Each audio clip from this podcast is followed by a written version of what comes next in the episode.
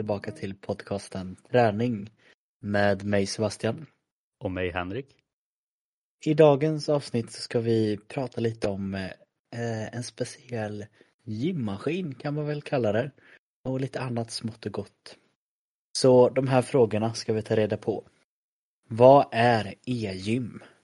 Vad är periodisering? Och vad kan vara framtidens träningsmaskin? Lite mer fokus på styrketräning generellt får vi väl kalla det då Henrik. Det var, nu när jag tänker efter, faktiskt ganska länge sedan vi pratade enbart just kanske om styrketräning. Ja, det var det nog nu när du säger det. Det känns som det har varit ganska mycket fokus på kost det senaste. Kost och hälsa lite mer än just ja. styrketräning. Så det kanske är dags nu att vi kommer tillbaka. Men verkligen. Och styrketräning är ju faktiskt kroppens bästa ungdomspiller. Så det är ju fortfarande en väldigt viktig del att ha med och någonting som alla borde göra. Vi pratar alltså om droger idag så. Exakt ja. Nej men eh, lite styrketräning helt enkelt. Eh, och kanske börja av med det här som jag nämnde först. Något som kallas för e-gym. Någonting... Och det är Sebastian expert på som jag brukar säga att han är på allting. Ja, men verkligen. Eh, någonting som jag tagit upp och diskuterat lite med Henrik förut. Jag kan tänka mig, utan att vi har pratat om det innan, att du kanske har sett e-gymmet minst en gång i alla fall vet jag ju. Mm. Jag tror det är eh. bara är en gång. Ja, det är bara en gång. tror det. Ja, ja. Men jag ska förklara lite vad e-gym är först då. E-gym är en form av träningsmaskin som tillhör ett företag helt enkelt som är e-gym. Eh, de ser till att säljer mina maskiner ut i gym och liknande. Och det som är speciellt med det här e-gymmet då, det är att det ska vara en form av individualisering på maskinerna. Så det går ut på att från början så träffar man då en coach som är utbildad i e-gymmet. Man får eh, liksom göra som ett konto kan man säga. Som är kopplat till ett specifikt gymkort som man har. När man eh, sedan kommer och träffar den här instruktören eller PTn då går man igenom ett varv i den här e-gymmet. Där man då får ställa in höjd, längd eh, och alla andra grejer som krävs för att ställa in maskinen just efter ja, hur din kroppstyp är. Efter det så får man göra ett maxstyrketest som då känner av hur pass stark du är. Så med så mycket kraft som möjligt så ska du liksom antingen sparka eller sträcka ut de här bensparken eller pressa iväg bröstpressen. Eh, och sen så känner den av, den visar på en skärm vilken siffra du får. Så här gör du på hela e-gymmet, ett helt varv runt. Och sen när man har ställt in maskinerna, då är det nästa gång som du kommer dit så kommer den här maskinen att känna igen vem du är. Den kommer att ställa in längden efter ja, dina inställningar, alla andra inställningar och det som är lite finurligt är att den även kommer att ställa in vikten som du ska jobba med. Eh, med hjälp av en smidig och bra eh, bild eller lite skärm kan man kalla den, kanske bana brukar säga, vissa säga, jämföra med Pacman. Då ska man då försöka följa som en liten kurva som visar hur snabbt och hur hårt du ska pressa iväg vikten och samtidigt hur långsamt du ska bromsa. Den visar hur många antal du ska göra och den visar även hur lång vila du ska ha mellan att du byter från maskin till maskin. I... Tänker man efter lite så kan man se att det här är en form av en elektronisk PT nästan. Eh, I det här EU-maskinen så finns det även en litet upplägg som går ut på att maskinen ska känna, känna av hur pass stark du är och dens mål är att göra dig successivt starkare. Så den lägger på lite mer vikter. Eh, någonstans efter var sjunde pass så gör den ett nytt styrketest som visar att här låg du när du började och här ligger du nu. Förhoppningsvis har man blivit starkare. Maskinen känner av detta, anpassar om programmet igen efter den nya maxstyrka och så börjar om. Eh, det går självklart att säga mycket mer om det men det är liksom grundkonceptet i vad ett e-gym faktiskt är då. Mm. Nu känner jag mig duktig. Nu känner jag mig duktig. Men eh, så för det är egentligen vad ett e-gym finns. Och det är någonting som finns på gymmet där jag jobbar då helt enkelt. Är det populärt? Ja, jag skulle väl säga att EM är väldigt populärt. Det är kanske framförallt populärast kring de här de är majoriteten utav de som tränar. De som bara vill hålla igång, de som vill se bra resultat och vara friska och krya och hålla så länge som möjligt. Eh, det som är smidigt med just e-gymmet är att de kan komma och göra två varv som vi rekommenderar att man ska göra. Ehm, ett varv tar 15 minuter, två varv tar ju då 30 minuter. Ehm, vi brukar säga att man kan vara in och ut ur gymmet på 45 minuter och då har man gjort ett ordentligt bra styrketräningspass. Och det för många är väldigt lockande att få träningen i princip serverad till sig och veta att man kommer bli starkare och få resultat. Det är det som lockar otroligt många. Det känns, alltså så här, vissa ser ändå ganska lika ut liksom en vanlig gymmaskin. Alltså känns det likadant som en vanlig gymmaskin liksom när man lyfter vikterna eller är det mer ett tryck? Eller vad man ska säga, svårt att förklara men. Det som är största skillnaden skulle jag säga det är just den här på tillbakavägen, den håller ju liksom en form av jämn vikt både på fram och tillbaka väg eller excentrisk och koncentrisk.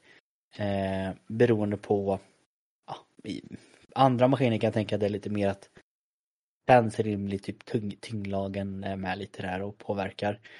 Men det som brukar vara det som är svårt för många att känna av det är att de inte brukar riktigt bromsa på eh, den excentriska fasen utan de brukar oftast bara släppa eh, en form av latsdrag, att de bara låter den falla ner.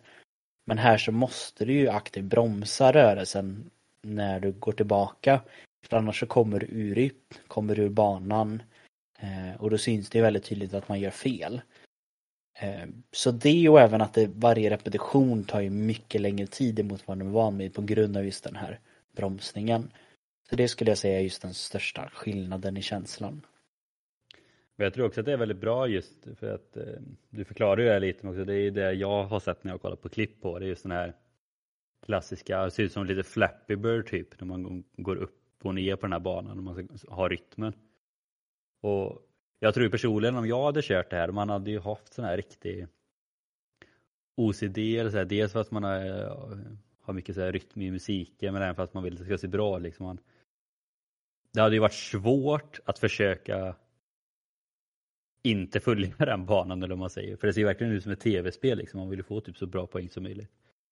Mm. Det är också jo, det som jag tycker att det ser lite, det är det som gör att det också ser lite roligare ut liksom. För det blir inte att man bara tittar ut till intet liksom. Utan det här blir också att man på ett sätt måste man måste fokusera liksom. Det känns som att man typ använder huvudet lite mer också. Ja, men det är ju ett helt annat mål liksom. Det är inte bara komma dit och göra utan man vill ju få de här poängen. Och det är liksom många när de kör det här första gången när man har ett installationsvarv och ändå så gjort nio maskiner. Så brukar de säga oj, är det redan klart? Ja, jag har knappt känt att jag har tränat. Och det är ju mer att de menar att de har inte tänkt på att de har tränat. För det enda de har fokuserat på är ju att fånga de här bollarna som liksom finns i banan. Man vill samla så många bollar som möjligt för att få en så hög procent som träningseffektivitet som möjligt. Eh, om man har som mål att typ röra sig upp mot över 90 procent så är det godkänt. Eh, brukar vi säga. Och det vill ju alla ha. Och helst vill man ju ha 100 procent att man inte gör något fel. Man vill ju ha ett A plus liksom eller vad man är ute efter. Men eh, det är väl det som gör att många som i vanliga fall tycker att styrketräning är lite tråkigt. Det är ju för att det är krångligt. Man vet inte vad man ska göra och man ser inte att man gör rätt. Men här får man ju väldigt faktiskt svart på vitt att du gör rätt och du blir starkare liksom. Jag tror ändå att det kan vara något som kommer locka många, alltså även när det här utvecklas mer i framtiden, att det blir liksom någon form av spelaktigt. Mm. Så att man kan samla just poäng liksom. På, och det är det som är lite också bra med den här liksom biten att här får du inte poäng för att du gör, lyfter så tungt som möjligt, att du gör så snabbt som möjligt. Liksom, utan det är verkligen att du ska hålla rätt tempo fram och tillbaka och jämn nivå på alltihopa. Liksom, så att det är ändå uppbyggt att du får så mycket poäng som möjligt om du gör så rätt som möjligt. Om jag fattar mm. rätt i alla fall. Jo men det är det verkligen. Eh, så det är verkligen uppmanar folk och vara noga med tekniken. Och det, sen går det ju att ändra vikten själv både upp och ner när man kör den. Men det är liksom inte heller att man är man hetsas inte riktigt till att ta mer som det liksom skulle kunna vara en nackdel att man får mer poäng desto tyngre man tar utan det är verkligen som du säger, det, det är kvalitet på träningen som är det viktigaste. Men om vi då går över liksom lite så här fördelar och nackdelar. Vad skulle du säga liksom var de största fördelarna med gym kontra vanligt gym eller man säga, vad är de största nackdelarna? Ja, har man största fördelen är ju att man får en väldigt tydlig bild av att man gör rätt. Och det får man med hjälp av på displayen när man är i gymmet så står det hur mycket vikt du lyfter under hela den här sekunderna som du lyfter. Vilket för många kan då bli en väldigt wow, jag lyfter nästan ett halvt ton totalt under detta. Man ser också vad man lyfte förra gången och då ser man ju att förra gången lyfte jag 480 kilo. Nu lyfter jag 512 kilo. Man får alltså med en gång en respons på att wow, jag har varit duktig. Nummer två som är väldigt motiverande, det är ju den här att man ständigt vill ju få 100%. Det är väldigt enkelt att göra den här lilla, lilla extra. Eh, ungefär samma effekt då, som att en person står bredvid dig och kollar att du ska göra tio repetitioner. Det är svårare för individen att faktiskt fuska och inte göra den här extra repetitionen. Eh, något som är lite gömt i e-gymmet som jag som är lite mer nördig så jag också tror att du kan gilla Henrik. Det är att laddar man ner deras app så får man en en profil där man kan kolla lite BioAge heter den. Och den går då in och gör en muskelanalys för kroppen och jämför svagheter och styrkor. Först och främst så visar den en kroppslig ålder som visar att du är så här gammal i kroppen utifrån hur tungt du lyfter. Och den kan ju vara motiverande för vissa liksom att ja, men jag vill bli yngre, jag vill känna mig ung och fräsch. Men går man in på en muskelhälsa här så får man in skillnaden till exempel mellan lats eh, och skulderblad, skillnaden mellan övre rygg och bröst, skillnaden mellan vänster och höger sätesmuskel, skillnaden mellan quadriceps och lårets baksida. Det här visar då alltså om man har en obalans på fram och baksida, vilket gör det väldigt, väldigt tydligt för en vart man behöver lägga lite extra fokus för att minska risken för skaderisk. Eh, den om något skulle jag säga är något som många glömmer av och som verkligen är det absolut bästa med gymmet. Eh, Eh, som slår det allra mesta. Det är ju till och med svårt för en väldigt duktig personlig tränare att ha så här pass bra koll liksom. Eh, så det skulle jag säga fördelarna med det. Ja men det är ju verkligen det att det känns som man får väldigt mycket för väldigt lite. Eller om man säger så. Det, det är som du säger, det är som att man får tillgång till en egen personlig tränare som har koll på allting. Liksom. Och mm.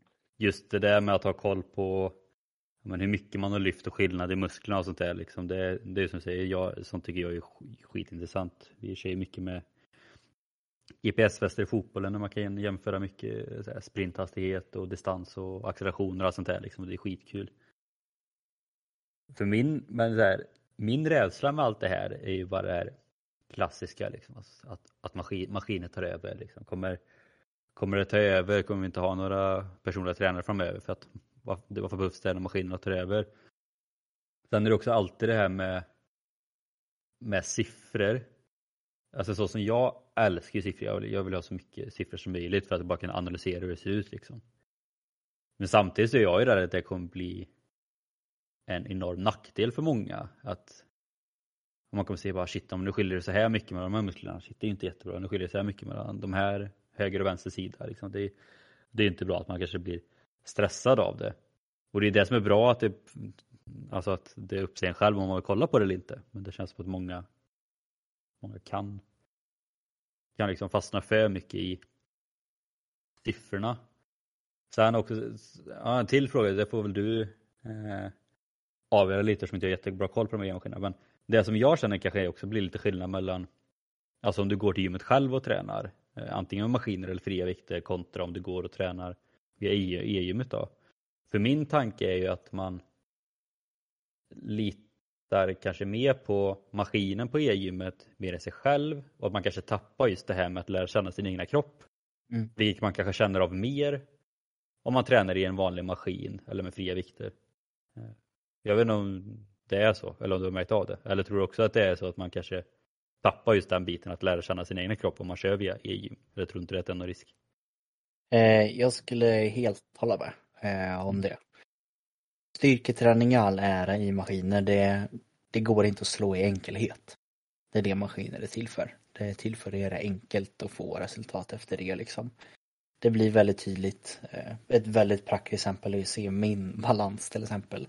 De som har hört länge och då har kanske vetat att jag har skadat min baksida lår ganska så rejält för ett tag sedan och drog baksida lår. Men går man då in och till exempel kollar på gamet här då ser jag att jag är betydligt, väldigt stor skillnad mellan fram och baksida. Att baksidan är mycket, mycket, mycket svagare. Eh, vilket blir väldigt fördelaktigt. Men det jag skulle kunna då som en individ tänka att ah, jag behöver träna baksidor enormt mycket. Vilket kan bli väldigt lätt att nästan överanstränga en buske som man tror att ah, jag måste så snabbt som möjligt fixa det. Och det är där inte riktigt en maskin liksom kan känna av utan det måste man ju känna av själv. Och en som är väldigt ny till gymmet kommer ju liksom lita fullt och hållet på en maskin. Om det inte är så att den som har introducerat maskinen har sagt att e-gym är ett jättebra komplement. Men självklart behöver du göra annan träning också. Som till exempel mer funktionell träning eller annat. Ja, det är det klassiska att eh, det blir bara fler och fler maskiner i världen men de kommer aldrig kunna ersätta en människa i slutändan ändå. De är ju de är ju låsta till det de är programmerade att göra liksom. Så att... ja, det är det liksom. Men eh, om, om man rör sig kanske lite mer mot nackdelar då, med format av e-gymmet. Där håller jag med med siffrorna. Att det kan säkert bli en liten stress för vissa. Eh, att man ska ständigt eh, prestera, prestera mer och speciellt med det prestationssamhället som vi redan har att det måste bli bättre och det är enkelt att jämföra sig med andra liksom att så här ser ut det är och speciellt den här bio-age-åldern som för många kan bli en ganska chock som kanske ligger någonstans kring 50 år har inte gjort styrketräning på väldigt länge och sen får de att de är 78 år i, ålder, eh, i år i kroppen och det kan ju bli ganska hårt för vissa eh, som kan liksom minska motivationen och liknande. Så det jag skulle säga det kan möjligtvis vara siffror som skrämmer bort den. Men det är också det som kan vara en otrolig liksom, uppvaknande i det som vi kopplade till eh, lite avsnitt som vi pratat om tidigare. Eh, är vi för snälla i Sverige med vad träning är och liknande?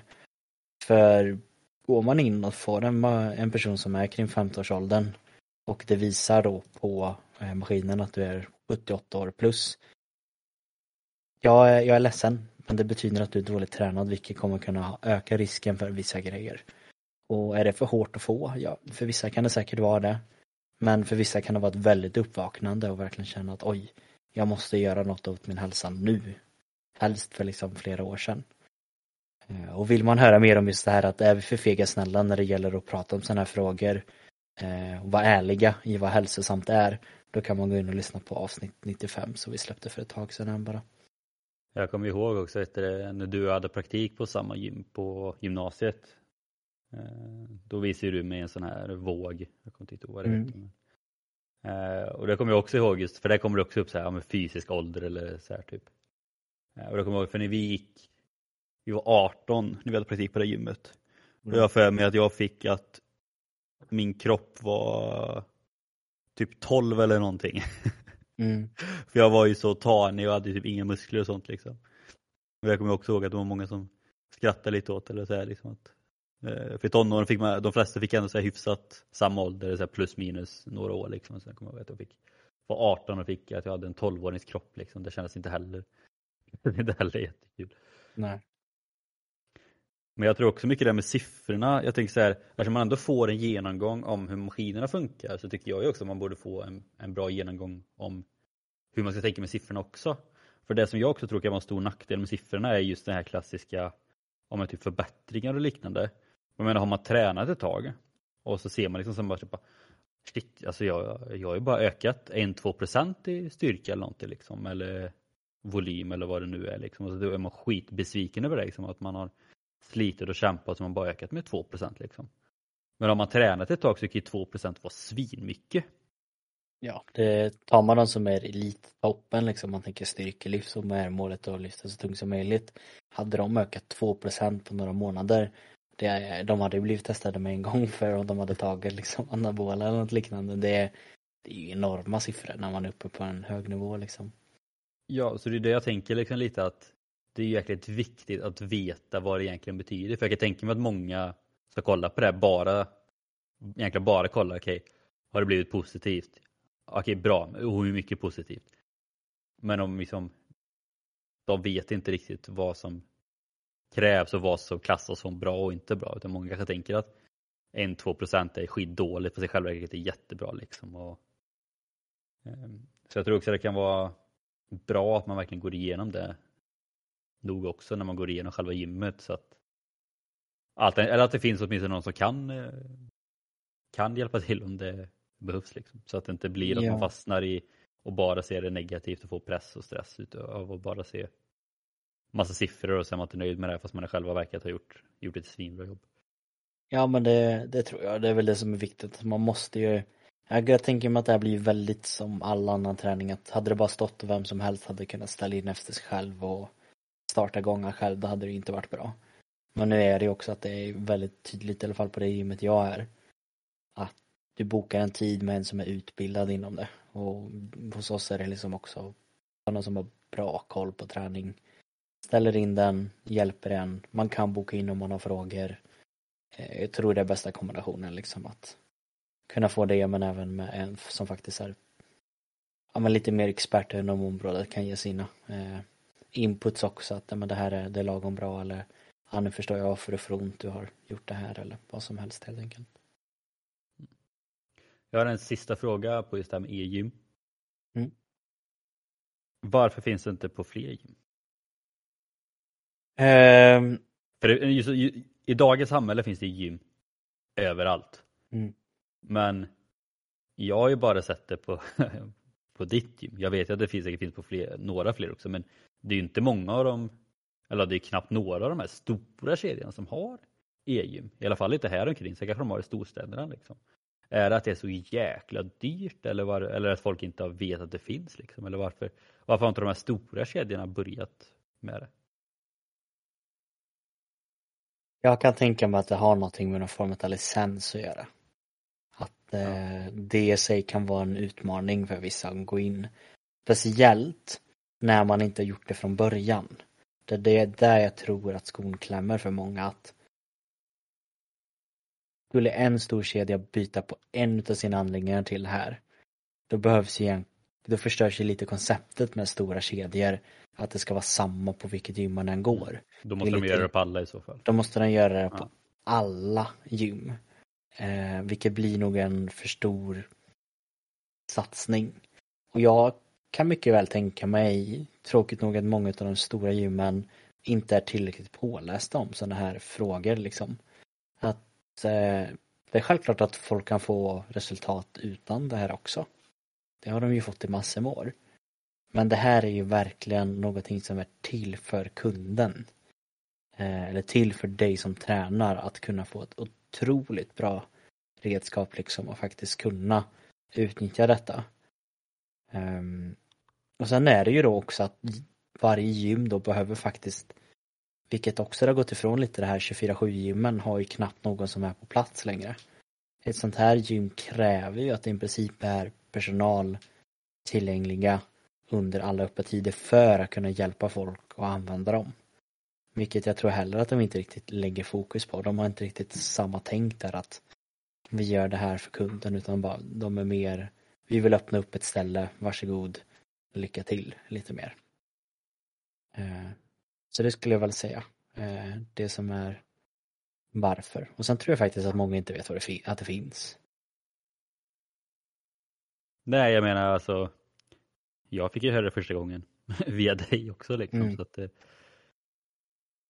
det, är väl så. Men det är väl också det, man är, man är van vid det här klassiska vanliga. Men samtidigt vet jag också att man har reagerat på många av de stora gymmen att det känns som att de ganska ofta ligger efter när det kommer till många koncept och alltså förnya saker. Men det är väl som du säger, det är väl för att ska de testa någonting så måste de göra det på alla ställen och då är det svårt. Det är väl därför det är lättare för mindre gym att kunna bli lite mer också nischade mot sådana här saker. Mm.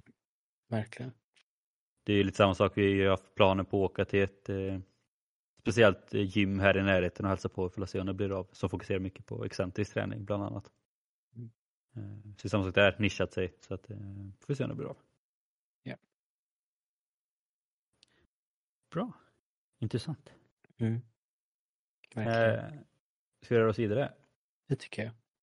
Det blir väl en lite skillnad men ändå hyfsat likt. Eh, för sagt, för jag har aldrig egentligen testat det här med e-gym. Jag har som sagt sett det någon gång och lite videor och sånt. Däremot det jag har testat som ändå är ganska likt och som också blir lite så här, ja, men, vad är framtidens träning? Är det framtidens träning? Det är isokinetisk träning. Och isokinetisk betyder egentligen kort och gott att eh, man har, alla, jag tror om man googlar på det så är det så här att det constant speed, liksom att man har samma fart. Och ni som är intresserade så kan ni googla på Isokinetic eh, så får ni se hur en sån maskin ser ut. För att det, är, det är en väldigt speciell maskin. För du, du har, väl, har du testat en sån någon gång Sebastian? Eller har du sett hur den ser ut? Mm, ja, för mig att jag har testat en sån maskin. Jag är inte helt hundra, men jag för mig. Jag tror det var någon att jag åkte någon gång till någon event eller liknande. Att det kan ha funnits en, en sån här maskin där liksom. Ehm, jag vågar inte se hundra procent. Jag fick testa det på, på skolan och det som är både lite läskigt men också lite spännande med den här är att eh, för vi var i grupparbete och skulle göra det här och då skulle man sätta sig och den här mät, kan man ju liksom välja, liksom, eller den mäter ju vilken kraft du utgör i själva rörelsen och det kan du göra allt med. Ja, det är samma sak här, du kan sätta i om du vill göra en lår curl eh, eller om du jobbar med bröstpress, axel, vad som helst. Eh, och vi skulle ju testa att göra en benspark. Så du sätter dig i en väldigt stor stol. Eh, och sen så är det lite, ni kan nästan tänka er så här, en riktig actionfilm typ med en sån här riktig, att man blir kidnappad av den onda, the villain. Och så blir man satt i en stol och så är det Först sätter du på dig typ ett bilbälte. Sen så sätter du fast eh, två stycken typ remmar över, liksom över axeln och sen ner över kroppen och spänner fast dig och sen motsatt håll. Eh, och sen så sätter du fast benet i först typ Eh, så att låret sitter fast på ett ställe. Sen sätter du fast att vaden sitter fast på ett ställe och sen så är det ytterligare så här, typ tre, fyra band som spänner fast så att man kan verkligen inte röra sig. Man sitter helt fast och det är lite obehagligt på det sättet. Eh, men det man kan göra med själva maskinen är så att du kan liksom välja att du väljer vilka rörelser du vill göra. Du väljer om du vill jobba excentrisk eller koncentrisk eller båda. Eh, och sen kan du också ställa in på maskinen antingen om du vill att maskinen ska jobba utifrån en viss kraft eller utifrån en viss hastighet. Eh, och sen du som sitter i maskinen då gör helt enkelt att du ska ja, antingen då hålla emot så hårt du kan eller trycka så hårt du kan.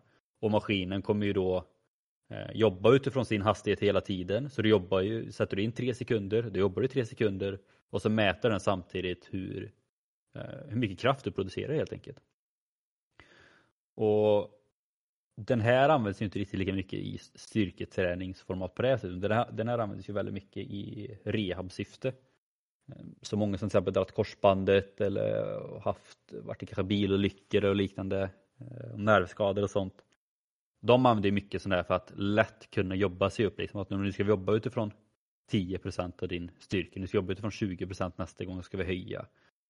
Ehm, och det är också väldigt intressant för du kan jämföra höger och vänster ben så kan du se om du utvecklar lika mycket kraft. Och samma sak till exempel om du drar korsbandet i höger knä.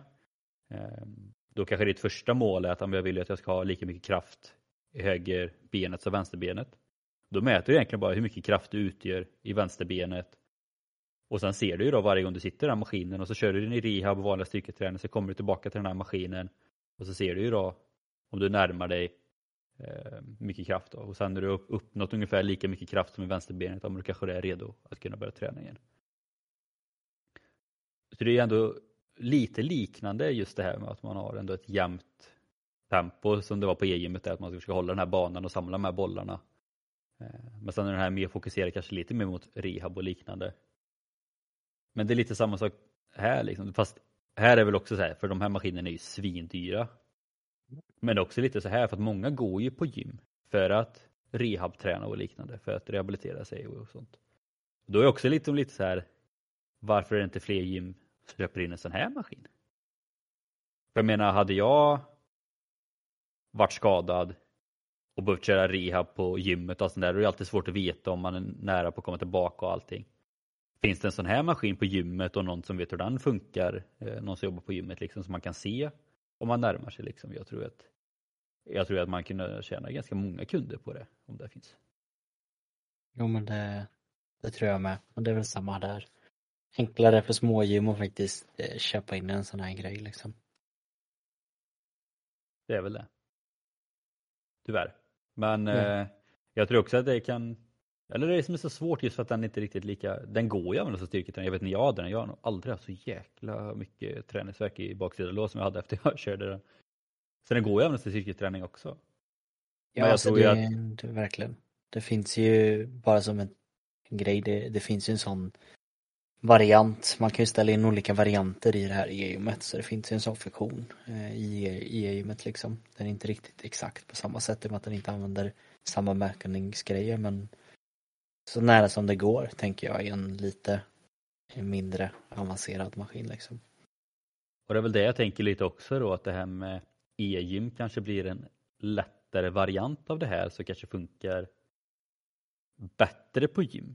För jag menar sån här maskin används ju främst på jättebra sjukhus eller rehabcenter för rehabpatienter alternativt till forskning då liksom.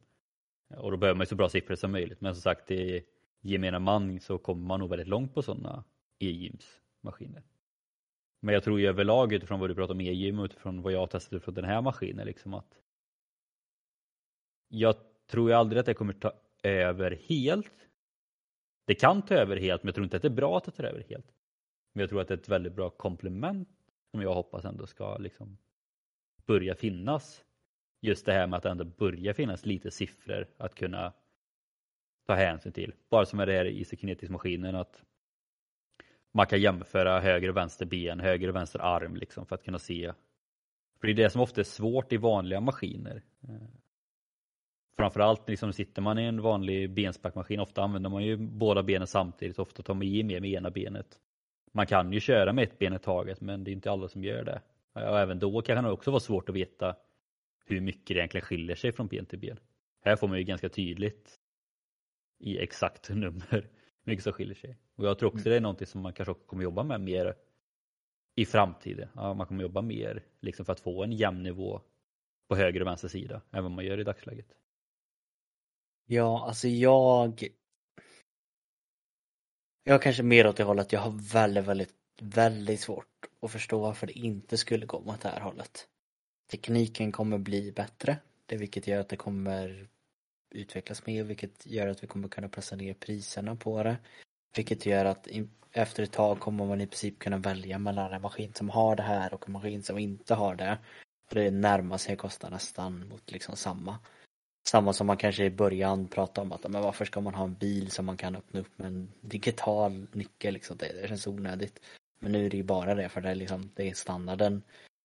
Jag rätt säker på att det kommer att komma över hit. Jag, jag ser ingen anledning till varför det inte skulle göra det. Eh, I alla fall med siffrorna eh, och möjligheten till att kunna få så pass mycket stöttning. Jag tror inte den kommer att kunna ersätta det helt. För det kommer att vara så pass många som får en större förståelse i framtiden tror jag träning då det kommer bli viktigare med tanke på hur lite vi rör oss. Eh, så folk med mer förståelse kommer ibland kunna vilja variera lite snabbare liksom tror jag. Men jag tror också det att efter ett tag kommer det också kunna gå att göra att även de liksom ser det optimala i detta. Mm. Men jag är rätt säker på att det här är liksom framtiden. Ja men det är lite samma sak, vi har pratat mycket om det här med att mäta och göra tester för att se liksom sätta upp mål. Men då behöver man ju kunna mäta på något sätt för att se om man uppnått mål och liknande. Så jag tror att i framtiden kommer det här till och med vara någonting som gymbrosen använder för att se lite ja, men exakt hur starka de är. För det är en sak att säga liksom bara jag lyfter 130 i bänkpress liksom. Men här får man ju så många mer siffror så till och med de som verkligen bara kör fria vikter också kommer kanske nyttja de här egentligen bara för att göra själva testerna för att se om man har förbättrat sig och vad man behöver träna lite på. Och jag tror att det är det som också är det bästa med ja, men till exempel att ni har det, att folk kan göra tester så det inte bara blir att ja men eh, hur mycket lyfter du nu? 60 kilo, okej, okay. ja men och så gör man test om det. Vad lyfter mycket du nu då? 65 kilo. Jag bara, ja men då har du förbättrat dig liksom. Det är det man har, fast man har egentligen ingen koll på hur det har sett ut längs med vägen egentligen, mer än att man har ökat i maxstyrkan. Mm. Så det är ju det med de här liksom att man kan få siffror under tidens gång och se om man förbättrar, se om det går uppåt och neråt, fram och tillbaka liksom, vilket också gör att man kanske får en större förståelse för själva träningen, att det inte alltid går spikrakt upp också. Mm, Men så har vi också båda varit inne på att det ska nog inte eller kommer nog inte ta över helt heller för att det kommer alltid vara någon som vill köra fria vikter och liknande eller vanliga maskiner och som vi pratade om där innan också att risken finns ju att man tappar just det här med att lära känna sin egen kropp också, att man blir för blind på att bara följa siffrorna. Så att det är en fin gräns där mellan hur det Jo, men det, det håller jag med om. Jag tror att det kommer nog ersätta maskiner helt och hållet. Jag tror inte det kommer ersätta fria vikter på ett bra tag. Eh, sen är det vi, vi, vi kan inte förutse vad som händer om 300 år liksom. Det, antagligen så kommer det finnas något sjukt form av träning eh, som inte ens vi vet. Varför ska man behöva röra sig själv när man kanske kan sätta elektroner på musklerna och se att kroppen gör det rörelsen själv om man tränar. Det, vi kan bara drömma om vad som liksom finns i framtiden. Ja men det är samma sak, nu kanske inte jättemånga vet som lyssnar så vet vem det men du har ju sett eh, Michael Reeves senaste video. Mm. Eh, det är en eh, på Youtube som eh, han är jäkligt smart och programmerar väldigt mycket och sånt. Han skulle, han skulle vara med i boxningstävling och då skulle han bygga en boxningsrobot. Eh, så han gjorde typ en tv-spelsvariant av människor då. Så han köpte såna här ja, men elektriska plåster. Jag, jag vet inte vad det Elektri heter. Ja, men det är elektroner. Som skickar ja, elekt ja. ja. Satte han det på de musklerna som används för att göra boxningsslag. Och så programmerade han liksom då att först skulle typ axeln aktiveras så skickade den elektroniska signaler till den och sen var det bröstet och sen var det biceps och sen släppte biceps och sen triceps för att få ett slag liksom. Det gjorde han liksom med sådana elektroder och programmering. Och som du säger, varför skulle inte det bli något sånt i framtiden liksom? Nej, men alltså kollar man ändå så det finns ju sån form av träning redan nu så skulle någon vara intresserad av att höra mer av det då jag, skulle jag gärna vilja läsa på mer om det. Men grundkonceptet är att man jobbar med sådana elektroder kopplade till kroppen. och De ska liksom kontrahera musklerna, alltså spänna musklerna så pass mycket när man gör en vanlig övning. Så man får mer kontakt till exempel i en knäböj. Eh, som tydligen ska vara otroligt jobbig träning för den liksom kopplar på maximalt. Eh, man använder inte riktigt vikter på det sättet utan man gör en vanlig knäböj och sen ska det liksom koppla på och pressa musklerna så pass mycket som att det är liksom maximalt eh, utmattning för en. Eh, och det vet jag att flera, några gym i Sverige till och med har just den här. Men skulle man vara intresserad av att höra det så kan man väl skriva ett DM till oss på Instagram så kan vi läsa på lite mer om forskningen kring den träningen. Ja. Det, det är nästan någonting som hade varit kul att åka och testa du och jag någon gång. Ja, det får vi göra.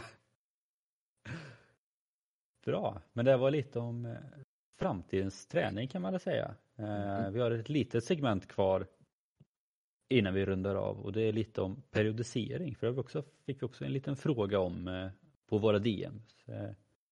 Så att, eh, jag vet inte, ska vi börja med din studie eller ska vi avsluta med din studie? Vi avslutar med studien så vi kan avslutar. du få läsa upp frågan om du har den uppe. Eh, nej, det har jag inte, men jag kan eh, säkert ta upp den. Ja, men då presenterar jag lite konceptet först då. Eh, tanken är att det kopplar till e-gymmet. Det är lite därför som vi har pratat kring e-gymmet. Eh, det som händer med e-gymmet är att den jobbar efter något som heter periodisering. Alltså ett speciellt sätt att träna så man inte lämnar saker till slumpen kan man väl säga mer att det är liksom nerskrivet ofta som man jobbade förut att under så här lång tid ska jag jobba så här tungt och sen så kommer det leda till att jag kommer att jobba ännu tyngre vilket kommer leda till någon form av maxprestation att så här mycket kan jag pressa mig maximalt Och efter en väldigt tung period så kommer den gå ner till en lite enklare period och det är lite så det kommer jobba. Upp i lite och sen ner, upp och ner som en liten våg där då. Eh, och det är det sättet som man lägger upp egentligen träning för att få någon form av optimal eh, ökning i, i sin träning. Det är ganska vanligt när man jobbar i form av konditionsidrotter. Ett bra exempel på detta är en periodisering jag, jag gjorde lite. Vi kommer prata mer om det sen men för att liksom toppa för det här med Vasaloppet liksom att man vill inte vara som bäst form en månad innan ett lopp utan man vill ju vara på loppdagen liksom. Yes, jag har frågan framme nu. Ja. Frågan lyder så här. Fråga om e-gym som regelbundet mäter maxstyrka och anpassar belastningen utifrån detta men även anpassar till periodisering av träningen för att få bättre träningseffekt. Har man gjort någon studie mot vanlig maskinträning hos den stora gruppen motionärer som går 2-3 gånger i veckan på gym och kör styrketräningspass på cirka 30-40 minuter? Ser man någon skillnad i styrka på grupperna? Så det är lite då utifrån e-gym och det som Sebastian sa här då med hur de periodiserar och sen om man kanske då ser någon skillnad på motionärer och eh, som kör på vanliga maskiner och e-gyms maskiner. Ja. Så vi kanske kopplar lite till studien här som är mer kopplat till periodisering då. Eh, själva e-gym i sig har inte riktigt släppt någon form av studie, vilket jag tycker är konstigt för de borde kunna ha det som en rejäl säljningspunkt. Det enda jag ser på deras hemsida, e-gym, det är att det står, men jag har ingen aning om vart siffrorna kommer ifrån, men det står att man ska öka sin styrka med 29% på tre månader. Men det står ingenting om vart det kommer ifrån. Ingenting var det utgår ifrån. Men de, de, det står på hemsidan att de lovar att man ska öka sin styrka med 29% på tre månader. Eh, det där klassiska är, med att vara källkritisk. Ja men verkligen så här. Så är du, tävlar du styrkelyft, kör EU, du kommer ju öka med 29% på tre månader här då. Nej men skämt åsido, går man till periodisering då, då kan man ta som en studie här som gjordes på Eh, från Köpenhamns universitet. Forskarna eh, gjorde en analys på 35 existerande studier, alltså en form av metaanalys eh, där det är någonstans mellan 1000, kring 1200 deltagare från hela världen. Där effekten av periodiserad styrketräning jämfördes med icke-periodiserad styrketräning. Programmen som baserades på periodisering ledde till i snitt att de deltagare blev nästan 22% starkare jämfört med det följande som gjorde ett program utan periodisering. Då. Eh, så här ser man ju, tycker jag, en ganska så rejäl eh, ök skillnad på att periodisera och inte periodisera. 22% är liksom skillnaden mot att vara alltså i närheten av en pallplats om man tänker på styrkelyftsträning eller inte. Eh, så var det det jag borde liksom säga att det gör väldigt stor skillnad att träna med periodisering. Nej men det är verkligen jag tänkte säga, det är verkligen sjukt att det är så stor skillnad. Liksom, för att man tänker ju ändå på ett sätt att kroppen anpassar sig utifrån vad man gör oavsett om man kör utifrån periodisering eller inte. Men det är också så här, det spelar ingen roll egentligen vilken idrott du går in i. Kollar du på vilken elit som helst, alltså oavsett om det är fotboll eller eh, skridskor eller styrkelyft eller löpning liksom. Alla jobbar ju utifrån periodisering. Och alla jobbar utifrån många olika sorters periodisering. Alltså de som är i OS jobbar ju ofta från en fyraårsperiod där de har en makroperiodisering för de fyra åren. Sen har de också en periodisering för det året som är nu. Och sen så har de en periodisering för månaden och en periodisering för veckan. Liksom. Alltså det är så det, man jobbar på periodisering i periodiseringarna liksom. Och, mm. ja, alltså, jag själv, jag vet inte hur mycket du har jobbat med periodisering. Jag har inte jobbat jättemycket med det. Eh, I alla fall inte under längre tid. Ofta jobbar jag med periodisering kanske under en månads tid. Förra året så hade jag en periodisering när jag skulle försöka gå från eh, cirka sex timmars träning i veckan upp till tio timmars träning i veckan. Eh, så då hade jag ungefär en periodisering på ungefär ett halvår. Eh, vilket är väldigt skönt att ha på ett sätt just för att man ser stegringen. Det är också så lite, ja, man ser liksom att oh shit, om, om de här veckorna, de här månaderna kommer vara där framme. Eh, sen också när jag har jobbat med det också jobbat väldigt mycket utifrån fyra veckors periodisering där när jag pratar om månader, då är det ofta man jobbar man stegrar i tre veckor och så blir det en fjärde som är lugnare och så stegrar man tre veckor lite till och så blir en fjärde lugnare liksom. Och jag tycker också det är väldigt skönt på något sätt för att det är väldigt skönt att stegra hela tiden. Och sen när fjärde kommer då är det jäkligt gött med den veckan bara för att ja, det blir en lugn vecka liksom. Och så börjar man om igen och då är det skönt liksom att man stegrar hela tiden för att det är som alla tycker, det är alltid kul att stegra liksom. Det känns som att man blir bättre. Men det är också jäkligt skönt med lugna veckor för att då kan man chilla lite. Så att, ja. Det är väl det som jag tycker är det bästa med eh, periodisering. Sen finns det så många olika sätt att periodisera på också. Liksom. Så att det, det finns ju något för någon, eller för alla. Ja men verkligen. Och det, kollar man utifrån så som jag har jobbat också så är det ju liknande att det har varit tre veckor tyngre. Jobbat upp liksom till vecka tre tyngst och vecka fyra återhämtning. Det är väl ett väldigt lätt sätt. Man behöver inte riktigt ha koll. Eller hänger du med? Jag menar där att mm man börjar vecka ett, ja det är tungt. Vecka två, det ska vara tungt, riktigt tungt. Vecka tre, ja det ska vara otroligt tungt. Vecka fyra, ja men nu är det lite lugnare. Och man behöver inte riktigt ens ha koll på vad man lyfter. Man behöver ju bara mer ha den inställningen. Så blir det ju någon form av periodisering liksom. Ja. Ehm, där går det ju liksom att använda det lite längre. Jag eh, vet ju att vi har pratat om hur vi tränar. Eh, jag för mig att det är avsnitt 67. Hur vi tränar inför Vasaloppet och SM i OCR. Som vi går in lite mer på detta. Eh, har du, ja, eh, där vi kanske pratar just om våra träningsprogram som vi faktiskt har gjort lite till oss själva. Eh, och som vi även erbjuder er att faktiskt kunna ta del av om ni skickar in att ni gör den här jul eller den här kalendern eller bingon heter den ju, som inte någon har varit duktig och skickat in. Vi har, jag har sett lite taggningar, jag vet inte om du har sett det, men jag har sett taggningar. Ingen har skickat in att de är klara. Det känns som att alla tror att nej men det är kört, jag kommer aldrig kunna vinna men om alla tänker så, då ligger det ju fortfarande kvar liksom och fortfarande är hem potten eller vad man ska säga. Men eh, där pratar vi lite mer längre om just att eh, både du och jag, har jag för mig, hade liksom lagt upp en, en ganska så lång plan i, en periodisering hur, hur vi ville träna och eh, i alla fall jag vet ju liksom så här att jag har jag har upplägget här framför mig, liksom träning inför Vasaloppet i juni. Eh, allting är där, det står från juli och sen augusti och sen så står det september, oktober, november och sen står det december och allting sånt.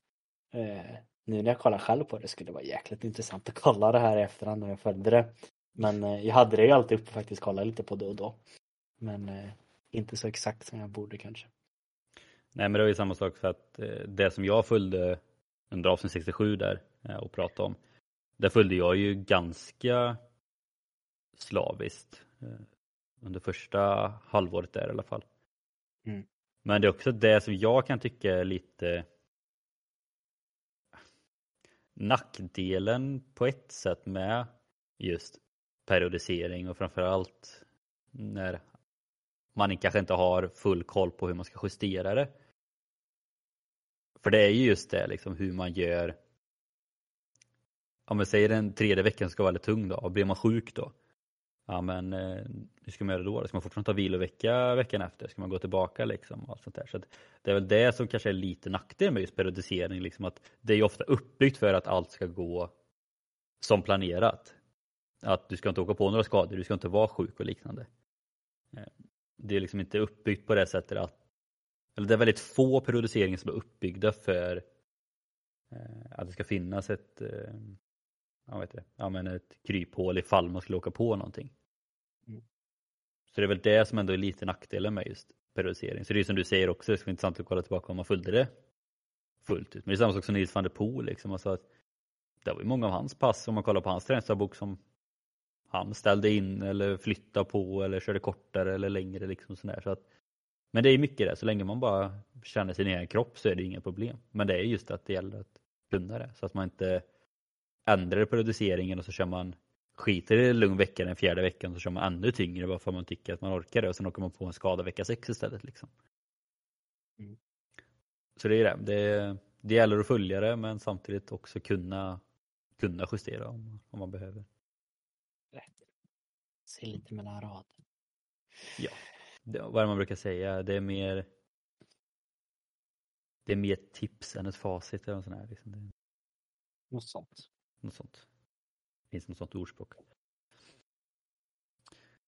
Ja, jag tyckte det var ett bra avslut. Ja. Om inte du vill tillägga något mer? Nej, eh, det jag kan tillägga är väl att eh, följ oss på Instagram, ett Traning Podcast. Eh, in och följ oss på TikTok, ett Traning Podcast. Ska vi börja lägga upp lite där. Och eh, sen får vi se om det blir ytterligare någonting. Till exempel Youtube och liknande kanske. Det... Vi har lite planer så att eh, håll ögonen öppna och det gör ni bäst via Instagram vill jag ändå säga. Eh, det kommer upp ganska mycket där som sagt. Till exempel bingon kommer upp där. Så följer ni oss inte på Instagram så kan ni inte se bingon. Så att, eh... Och ni kan även inte se om det är något, det kommer upp en Q&A eller om det ändrar sig i våra planeringar och liknande. Så att in och följ oss. Ja. Annars är det som vanligt med de orden så tackar vi för oss. Tackar just dig som lyssnar och eh, vi hörs nästa vecka helt enkelt. Det gör vi. Ha det gott.